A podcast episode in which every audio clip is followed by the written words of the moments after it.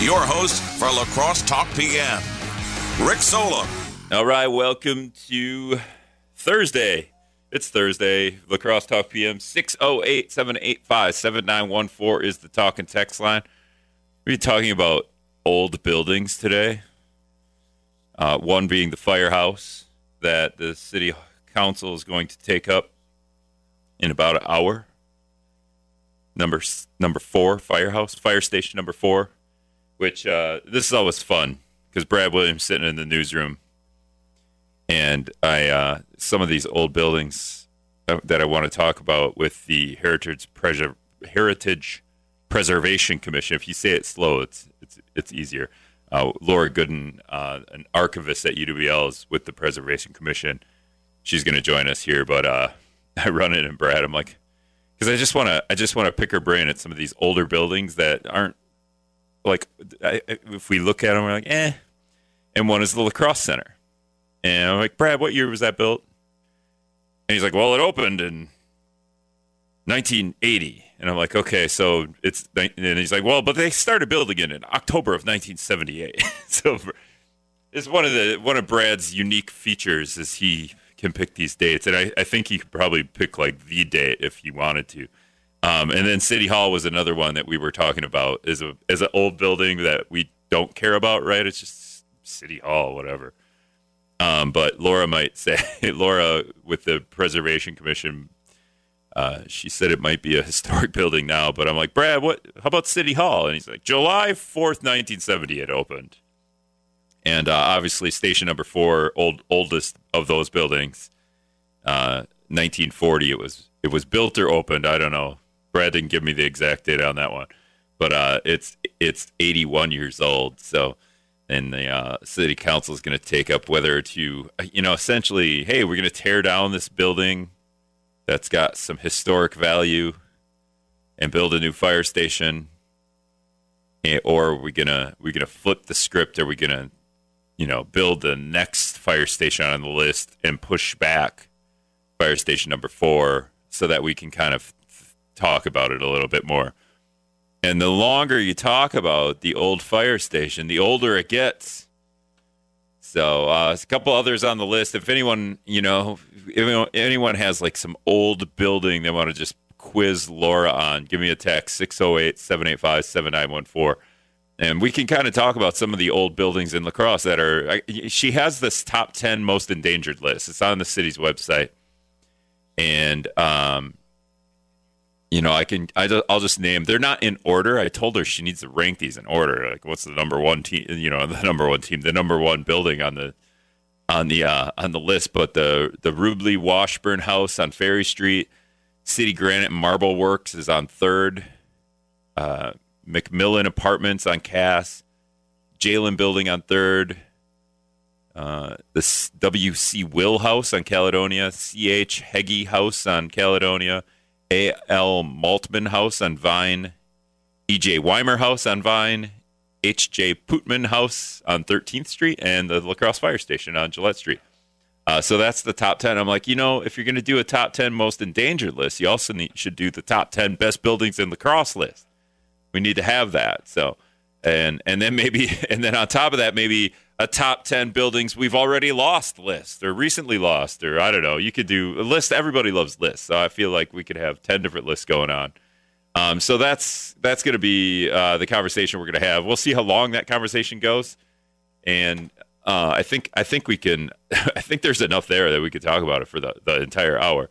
But some other things did happen today, and and I'll just I'll just touch on them real quick. Is if you want to go to WIZMnews.com. Uh, Derrick Van Orden launched his run against Ron Kind. We don't know if Ron Kind is going to launch his run for himself uh, for the third district in Congress. It'll be, I, be- I, believe, his 14th consecutive term if you were to win again. Uh, so there's there's that. There's uh, the the Kendhammer murder appeal. If you remember, Todd Kendhammer uh, was convicted of, of killing his wife Barb but the story leading up to that was that they were driving and a, a what was it a pipe came off a trailer and went through the windshield and, and killed his wife while they were driving. If you remember that story, so that's that's on the website too, and and a couple of these stories about uh, spending stimulus money and and overturning the mask mandate are pretty interesting. If you want to go on WIZMnews.com. Uh, the idea that we overturned. This was a story a few weeks ago too when we had that fight where we overturned the mask mandate the the legislature did. And then like two hours later governor evers reimposed the mask a new mask mandate and therefore preserved uh, the state's ability to get like 50 million dollars a month in food food share money federal money. And now that the, the supreme court has overturned the mask mandate, and now we don't have any safety measures in place for COVID 19 because it's over, right? Uh, we lose $50 million a month in federal food share money.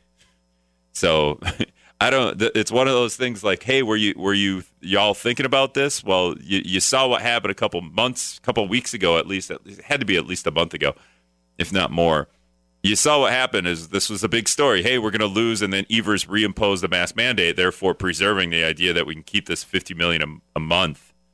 And then, uh, you know, when when the and you knew that this was going through the Supreme Court as a legislature, your whole idea here is the governor can't impose these powers. We need, as a legislature, to have these powers. Well, when the powers get overturned, then the legislature needs to step in and reestablish some COVID 19 rules so that the, the state can retain 50 and it's 57 million dollars a month. I don't know why the headline says 50 like we're we're rounding down. why not round up to 60 if we're going to do that?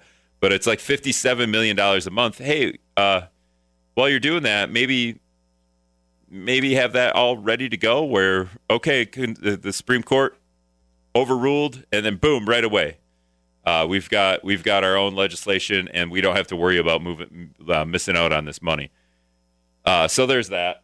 So that's kind of interesting. There's a couple other stories. One about federal stimulus money, uh, the way the the Republican-led legislature wants to distribute it means that it's not allowed. like you, actually, you can't do it that way. It's not going to work. And um, and then they the two different ways. One way is just not going to work; it's not allowed. The other way was, oh yeah, well if you do it that way, if you if you distribute that money for that, then it, you're going to have to pay it back. So always interesting how we just don't do our due diligence with with some of this stuff. They called a meeting uh, on a day's notice to, to decide this stuff, and then later all these uh, overseers of the government are like, actually, that's none of that's going to work. just very interesting. I'm not going to dive into the details because I don't have enough time to do so. But if you want to read about all that stuff, it's on WIZMnews.com. All right. I'm going to get to Brad doing the news, and then we'll come back. We'll talk with Laura Godden with the Historic Preservation Commission. Uh, we'll be back. All right, welcome back to La Crosse Talk PM. 608 785 7914 is the talk and text line. Before I get to Laura here, I just I got one text that I don't I just don't have the details and Laura isn't going to tell me, but just hold tight Laura. Uh, somebody texted me, Tom texted me and said, "Who was driving the truck that reported pipe fell out of in that Kendhammer case?" I don't even remember and Brad might be listening. I don't even remember if we ever if there ever was the truck. I don't know if the guy, if we ever found out about the truck, which in turn I believe was an imaginary truck anyway, because it, the pipe didn't actually kill the wife. I think that was anyway. So a, weird transition, but let's go to let's go to Laura Godden. And uh, she's an archivist at UW La Crosse. She's part of the Her- uh, Heritage Preservation Commission. Are you part of it? Are you the the historic czar? Where where do you rank on the totem pole there, Laura? Uh, the little name tag they gave me said commissioner, which I really enjoyed because uh, I was able to Photoshop my last name and make myself Commissioner Gordon. So. Oh, nice. Yes, that's awesome. Uh, so you're the Heritage Preservation Commission commissioner. That is correct. Yes, as redundant rolls. as that is. yeah, and I was uh, I was making I don't know if I was making fun of you, but I was saying because you have an, a top 10 most endangered list, uh, and I read the list. I don't know if that rung any bells for anyone uh, uh that was listening. But I said that we need more lists, and you could. I think it's never ending that you could come up, and while you're just in the library at UWL or the archives, I don't know. Is there archives? Are you like in the basement where there's your cobwebs everywhere and stone tablets and stuff? Uh, so that is a stereotype. Now, um, and actually, a lot of archives are in the basement or in dark and dreary areas, but we're very lucky at UWL. Um, they put a new addition on our library in 1994, and the archivist at the time was allowed to design a special facility here. And so we're on the first floor of the library, and we actually have a really beautiful north-facing window. Um, for people that do know about historic preservation, they might think, "Oh, aren't windows bad for historic documents?" Yes, they are, because the light that comes in can cause them to fade and do all sorts of other bad things. But the north-facing light um, is actually the the least harsh light, and it's only in our reading room. And so when the materials are put away, and no one's using them. They're in darkness and safe and protected and secure.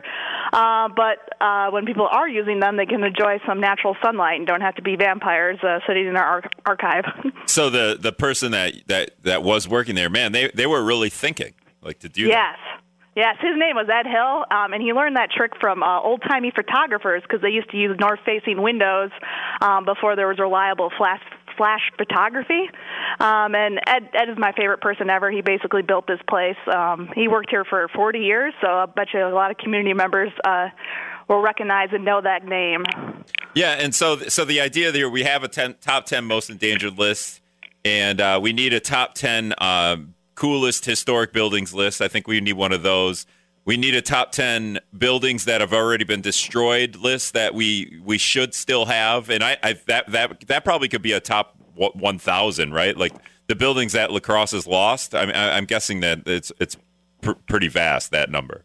I could make a very long list. Yeah, it's kind of, but I don't like to think about it for too long because I get depressed. you get depressed, and the the most recent one, maybe right, the most recent one would be the uh, the building that that minivan ran into right off Cass Street when you're coming from Minnesota uh, into La Crosse on the south uh, on the Blue Bridges there. That that's the most recent building that La Crosse lost. That was a historic building, right? Right. Yeah, and that's yeah, that's where we had held the press conference uh, for this project when we lo- first launched our top ten list, and we had put that building on the list way back in like November, December, so before this even happened. Uh, but unfortunately, yeah, it just seemed to be at a, a prime intersection for for cars to hit. But um, the reason that we want to do a project like this and make a list like this is because I feel like that, you know, with uh, some curb restructuring or some design or something that could have been prevented and saved before it had been hit so many times. Um, and one great thing about these historic buildings is even though that building got hit a lot, like it it kept standing. I don't know if there's a modern building you could say that for.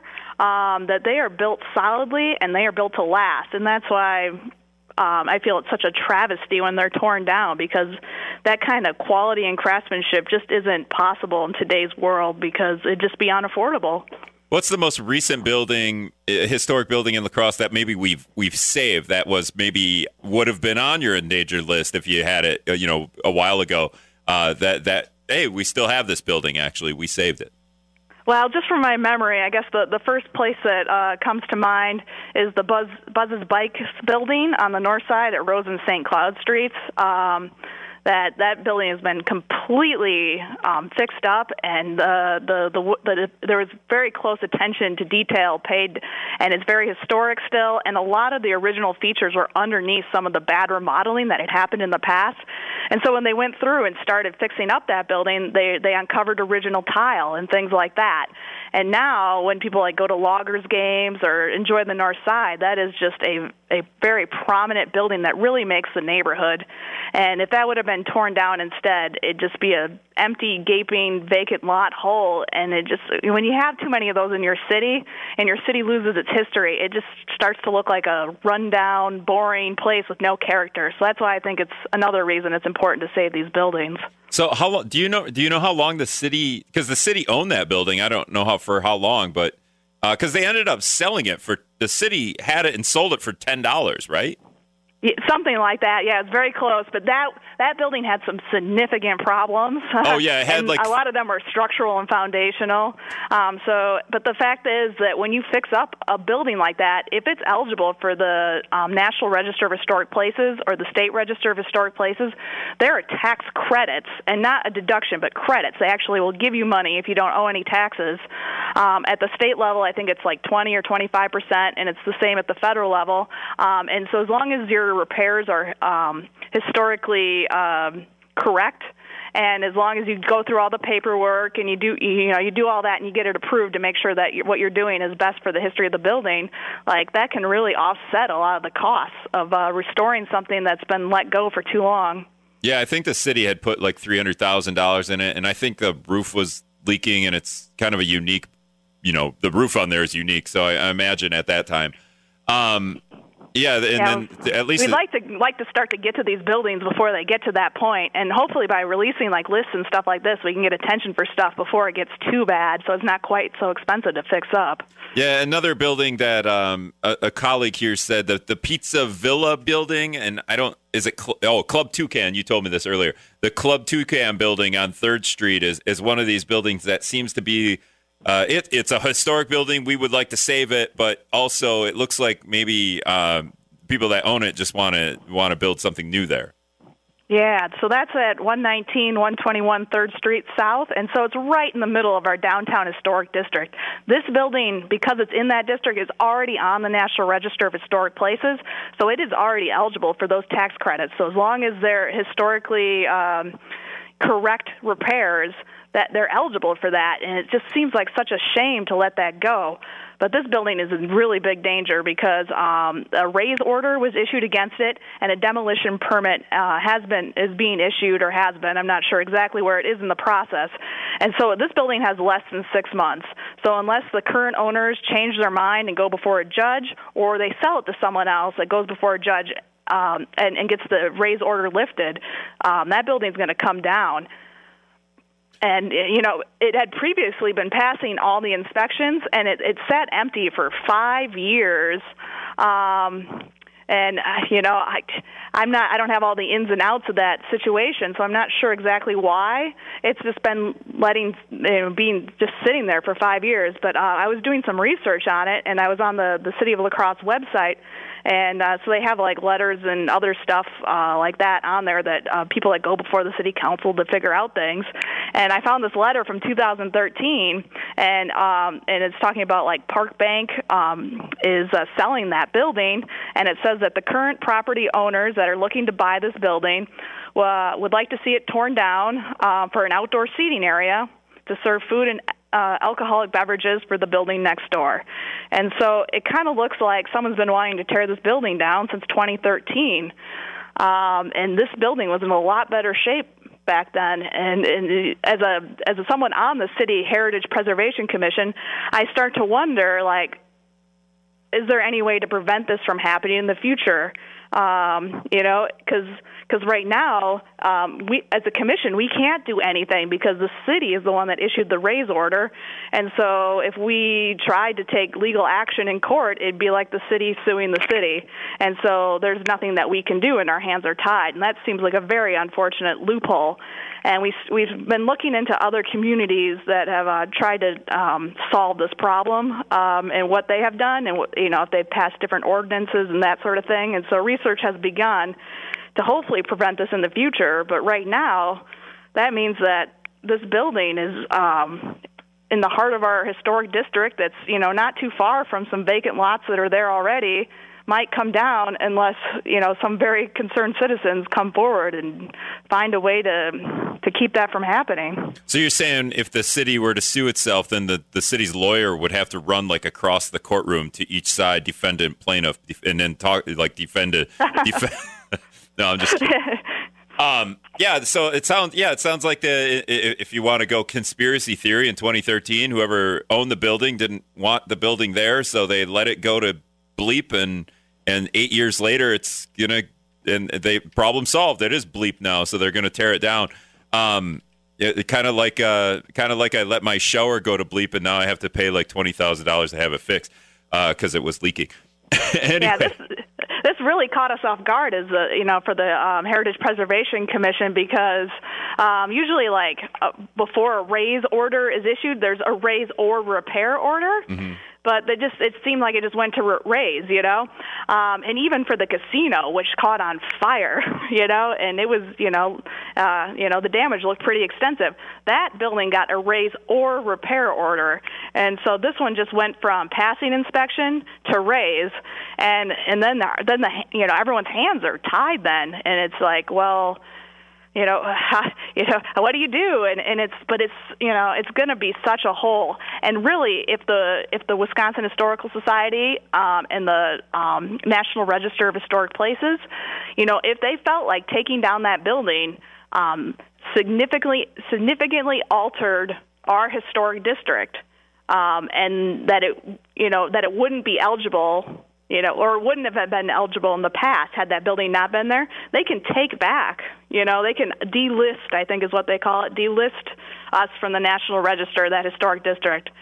You know, oh. this is one building, so I don't think that's going to happen, but it is, it's always a risk and it's always a possibility. And so not only is that building, you know, being lost and, and hurting the community, but potentially anybody that owns a building in that National Register historic district could potentially lose their eligibility for those historic tax credits. Well, it sounds and, like if the if the whole that whole block or the whole downtown area is in that registry and then you lose say you lose the the old Pizza Villa building and then you lose the casino building if you keep if you lose enough of those buildings then the histor- there is no historic you know district anymore there's not enough buildings there yeah, it just be you know it becomes that that war of attrition, you know, like, and so that's why I think you know we really should try to keep and save all these buildings as we can because if they start to whittle away, and you know, and sometimes there is like an like an unpreventable disaster, like you know what happened to the casino, like the owner didn't want that to happen, you know, uh, nobody wanted that to happen, and you know when you're in that situation, you know you might not have a choice, but in this situation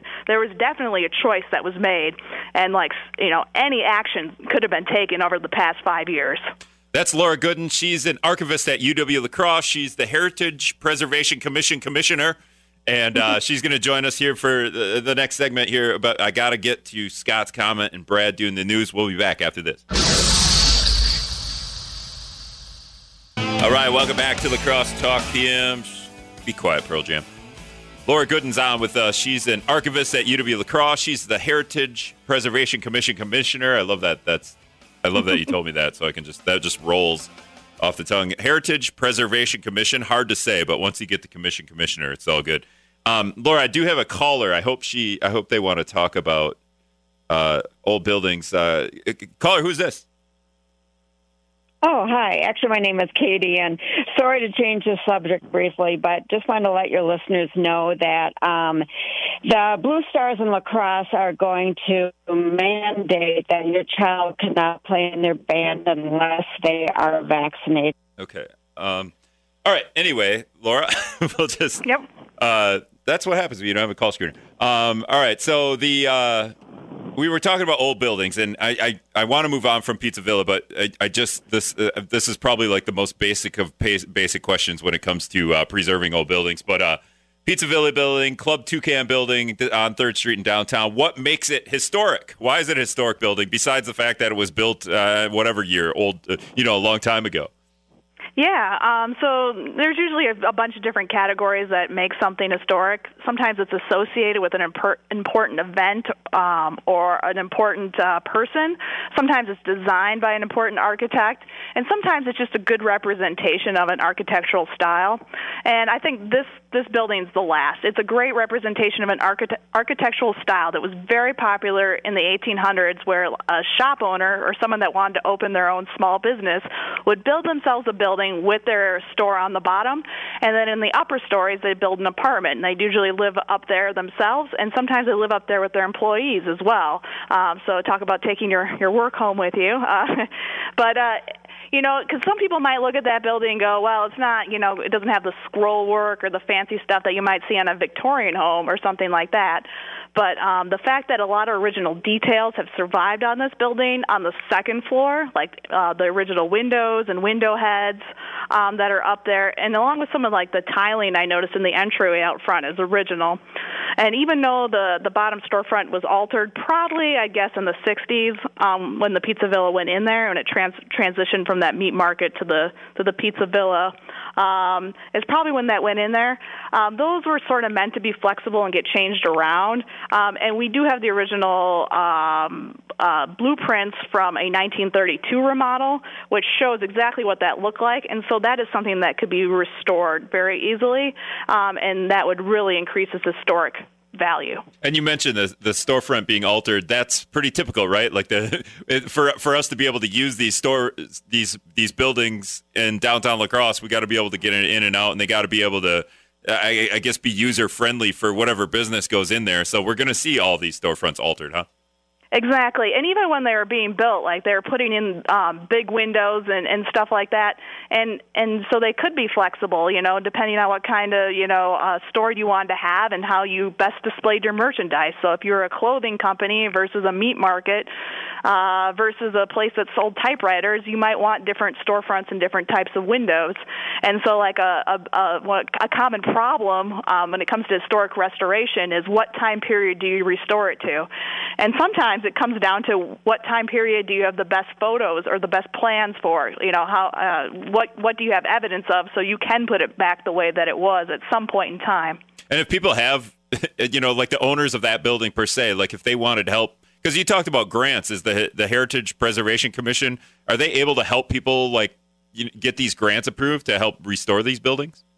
Um, we're kind of advisory board, but um, uh, we can, yeah, the people at the, the city planning office and our, our group, I would gladly offer advice or any, you know, um, particular insights we have on how to do those things. Yeah. And not in, not only is there the state and the um, national registered tax credits for the restoration, but like in downtown La Crosse, there's a, a grant for that historic facade um, program that uh, that the city was doing with, um, I think it was La Crosse Main Street Inc.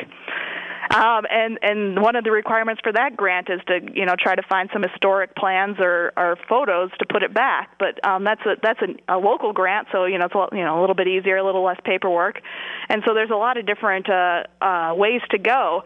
And uh, yeah, if, if anybody was interested in in that, um, yeah, the city planning office or our commission could probably offer some pretty good advice. Yeah, at least to start off. Um, if we uh, if we did a top ten we have the top 10 most endangered list. I'm going to make you do a top 10, uh, maybe the, the best top 10 buildings in La Crosse that aren't in danger because they're good to go. We, we've preserved them or whatever. Uh, the how about is there a can you point to a building that La Crosse has lost and I'm sure there's a lot of them but uh, we were talking we were talking uh, before the old post office would that make the top 10 list of, of buildings that La Crosse has lost the, the, where they they have now put a new post office is what you told me yeah, definitely. Uh, that was a magnificent building, um, and there was the post office in there, along with a lot of other federal offices, and so it held a lot of people and a lot of different things, and a lot of different business, you know, went on in that building.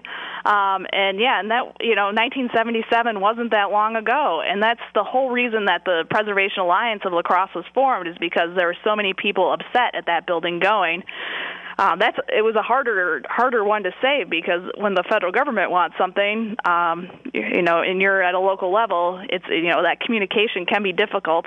Um, but they did manage to save some terracotta panels off it as well as some of the lights.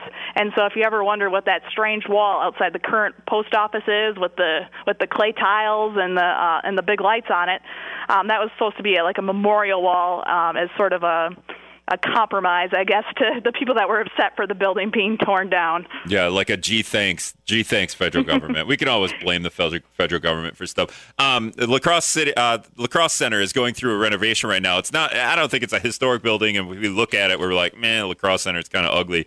Um, but Br- Brad told me it was built, uh, began built, began being built in October '78, was finished and opened in 1980.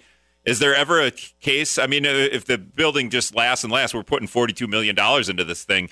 Does that hurt it for it being historical down the road? Is it? Is there any chance that the La Crosse Center becomes a historical building?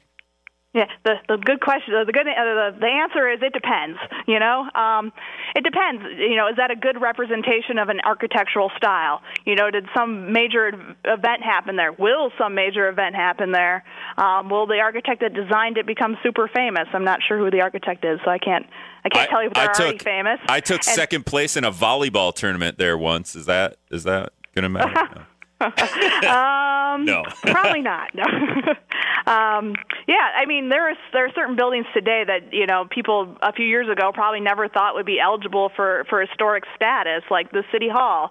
A lot of people complained that that was like a big concrete monstrosity, but now that that style of architecture, uh, a lot of people call it brutalism, um, big concrete. Um, building, uh, it's uh, people are starting to appreciate it more. Um, you know, I have mixed feelings when I look at city hall, and like, you know, it's got good balance. There's some things I like about it, but there's some other things that um, you know, concrete wouldn't be my, you know, my favorite building choice. Uh, you know, I much prefer brick or stone, but beauty's in the eye of the beholder, um, and that one might actually become historic. And when it comes to a renovation, it really depends on if it's a good renovation or a bad renovation, um, and whether it, it fits with the original intent of the building or completely alters it. I think most of the time, if you want um, a building to remain historic and be eligible in the future to become historic, um, it's important to make sure that your your renovations are are sympathetic to the original style. And so, if you completely change the the style, then it might not be. And and I'm I'm thinking that the the La Crosse center is probably changing the style enough that it it might make it less eligible. It'd be my guess, but I I've never been good at predicting the future, so I don't want to take any bets or anything on that. All right, I'm a couple texts, so we'll see if we we'll see we'll test your knowledge here. Uh, Tom texted in. Uh, what about the Marcos Clothing Building? That's all he said. So you know anything about this? Um, I know I know where it is. It's where the Cadoba is now, um, and there's still um, a Marcos uh, business next to it.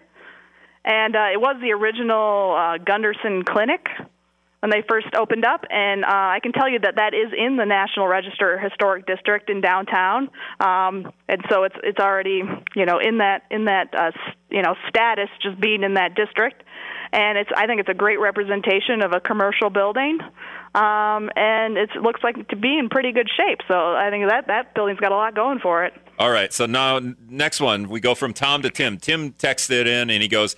Tearing down the old courthouse and putting Montgomery wards there was one of the biggest mistakes La Crosse made. Uh, do you agree? Do you disagree? Do you have thoughts there, Laura?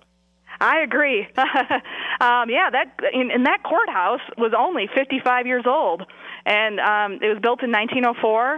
Um, and then in the yeah in the 1960s, uh, people just thought it was old and outdated, and it'd be better for the economy to get a big box store in there, and so they put up this big kind of empty shell, ch- cheaply, quickly built uh, building, and it was only there for a few years, and then all of a sudden, you know, it was an empty parking lot, and that doesn't add a lot of value to your your city or your downtown or your history or your culture. So I think I agree. A huge mistake. Yeah, that, we have a lot of empty parking lots downtown. It's weird. like there's one across the building. There's always spots open, but I don't. I, I don't pay for a parking permit there. Um, all right. Speaking of trying to save a building and you know, kind of putting off the the best for last, but the the city city council is going to take this up tonight. Um, and uh, the North Side Fire Station, which is built in 19. Let me get. Let me, 1940 it was built. It's 81 years old, so it's one of those buildings uh, that that they they want to build a new fire station over it. But w- where are we at? What do you think is going to happen here? Well, so there's been a lot of back and forth on that. Um, and uh, uh, the, the Heritage Preservation Commission has talked to the to the fire chief a few times about it and uh, we we think that it can be saved and reused for something else, just kind of like what they did with the the North Side Elementary School when they wanted to build a new elementary school. Um, someone you know uh, privately developed the old Roosevelt um, school and turned it into apartments, and so uh, the city got a new school, and the historic building got to be saved and live a new life as a uh, as something else. And that's ideally what we'd like to see happen with Fire Station Number Four. Um, we looked at the, the report from the um, uh, from the Fire Station Task Force, and, and and even though they don't think that this building is a very good candidate anymore to serve um, for firefighting purposes, that doesn't mean that it's not a good building. You know, just mm-hmm. because it's not you know good at firefighting doesn't mean that it wouldn't be a good apartment or like a daycare or some other um, facility that um, that could use it. Yeah, I think the dilemma here is that we want to build a new fire station, and uh, that's in the way. So, but but you yeah. think but you think yeah. because they're I think your theory is that because they're building a new fire station, they have to keep the old fire station while they're building the new one. So if you can build the new one and keep the old one, then why can't you just always keep the old one? Yeah, I mean, and that was like someone when we first brought up this fact that maybe we should save the the fire station. People were like, "Oh, this has been in the works for a long time. Why are you just bringing this up now?" Well, I mean, well, we know they were looking into building a new fire station. We didn't know where. The location was listed as TBD for the longest time. Um, and and so it only came to our attention that they were think they they were going to start to um, that they had decided to build on the same site, and so they built or they they bought up a bunch of houses around it, and then they're going to tear them down and build there. But uh, yeah, they have to keep the fire station going, the old one. It has to remain intact and functional. Otherwise, the north side would have um, you know not not very good fire protection. So why yeah why tear it down when the new one's complete? So um, that- you know, it just seems like a, a waste of a perfectly good building. Um, and tearing stuff down isn't free. Like to tear, tear something like that down and haul it away costs thousands of dollars, um, and that is a solid brick building. And then all that waste goes in the landfill, so it's bad for the environment. And we lose a really cool historic building um, that was designed by an architect that is pretty well known, and he already has two two of his buildings are already on the National Register of Historic Places, and this could be the third. Um, last question. You only got a, I mean, you, maybe a minute, minute and a half here. Um, Libertarian guy texted in. How do you reconcile private property rights versus the desire to preserve a historical building? So this would be this would be a situation on Third Street, right, with the the, the old Pizza Villa. Like that's a, Exa- private property, but also it's historic. Ex- Exactly, and that's that's something that people have been trying to, to deal with in this situation for a very long time, and it's just kind of a give and take. And I don't think anybody's come up with a great solution yet. Um, but the you know the reason we're so gung ho about saving the fire station is because it is a public building, so we have more control over it. Yeah. Um, and a lot of people think just because something's on the National Register of Historic Places, if it's a private building, there are no protections in place by that. The only protections come from local ordinances, and and then you know most cities want to balance that. They don't want to take take away all autonomy and control from property owners, but they also want to protect um, heritage that belongs to everybody. And so you just try to balance it out as best you can. Yeah, and that's where I would say the grants come in, right? The state, local, and federal grants. Hey, we'll give you some money if you preserve this building. So, Exactly. Yep. Try to encourage the encourage the preservation with a carrot rather than a stick. all right, Laura. Hey, thanks a lot for joining us this hour. I really appreciate it. Oh, no problem. Anytime. All right, we we got to go. One more break. We'll be back. All right, just going to wrap up here. Thanks to Laura Godden with the Heritage Preservation Commission. She's the Heritage Preservation Commission commissioner, or Commissioner Godden. if you, for anyone that's a Batman fan, uh, we'll get that Commissioner Gordon. And um, I, I was going to try to get Gilliam in here, Ken Gilliam, the fire station chief, La Crosse fire department chief, but I, I ran out of time to bug him to, to do that. But uh, that's going on. City council meeting tonight. It's the last city council meeting with this council, and then we're going to get six new members. We're actually going to have seven. There were seven people on the ballot, but Doug Happel won his district back, so we're going to get six new members and then uh, seven returners and a new mayor. So kind of exciting, exciting stuff going on. All right, that's going to do it for me. Thanks a lot for listening. UW La Crosse political science professor Chergosky should be on with me tomorrow, and uh, we'll see what kind of trouble we can get into.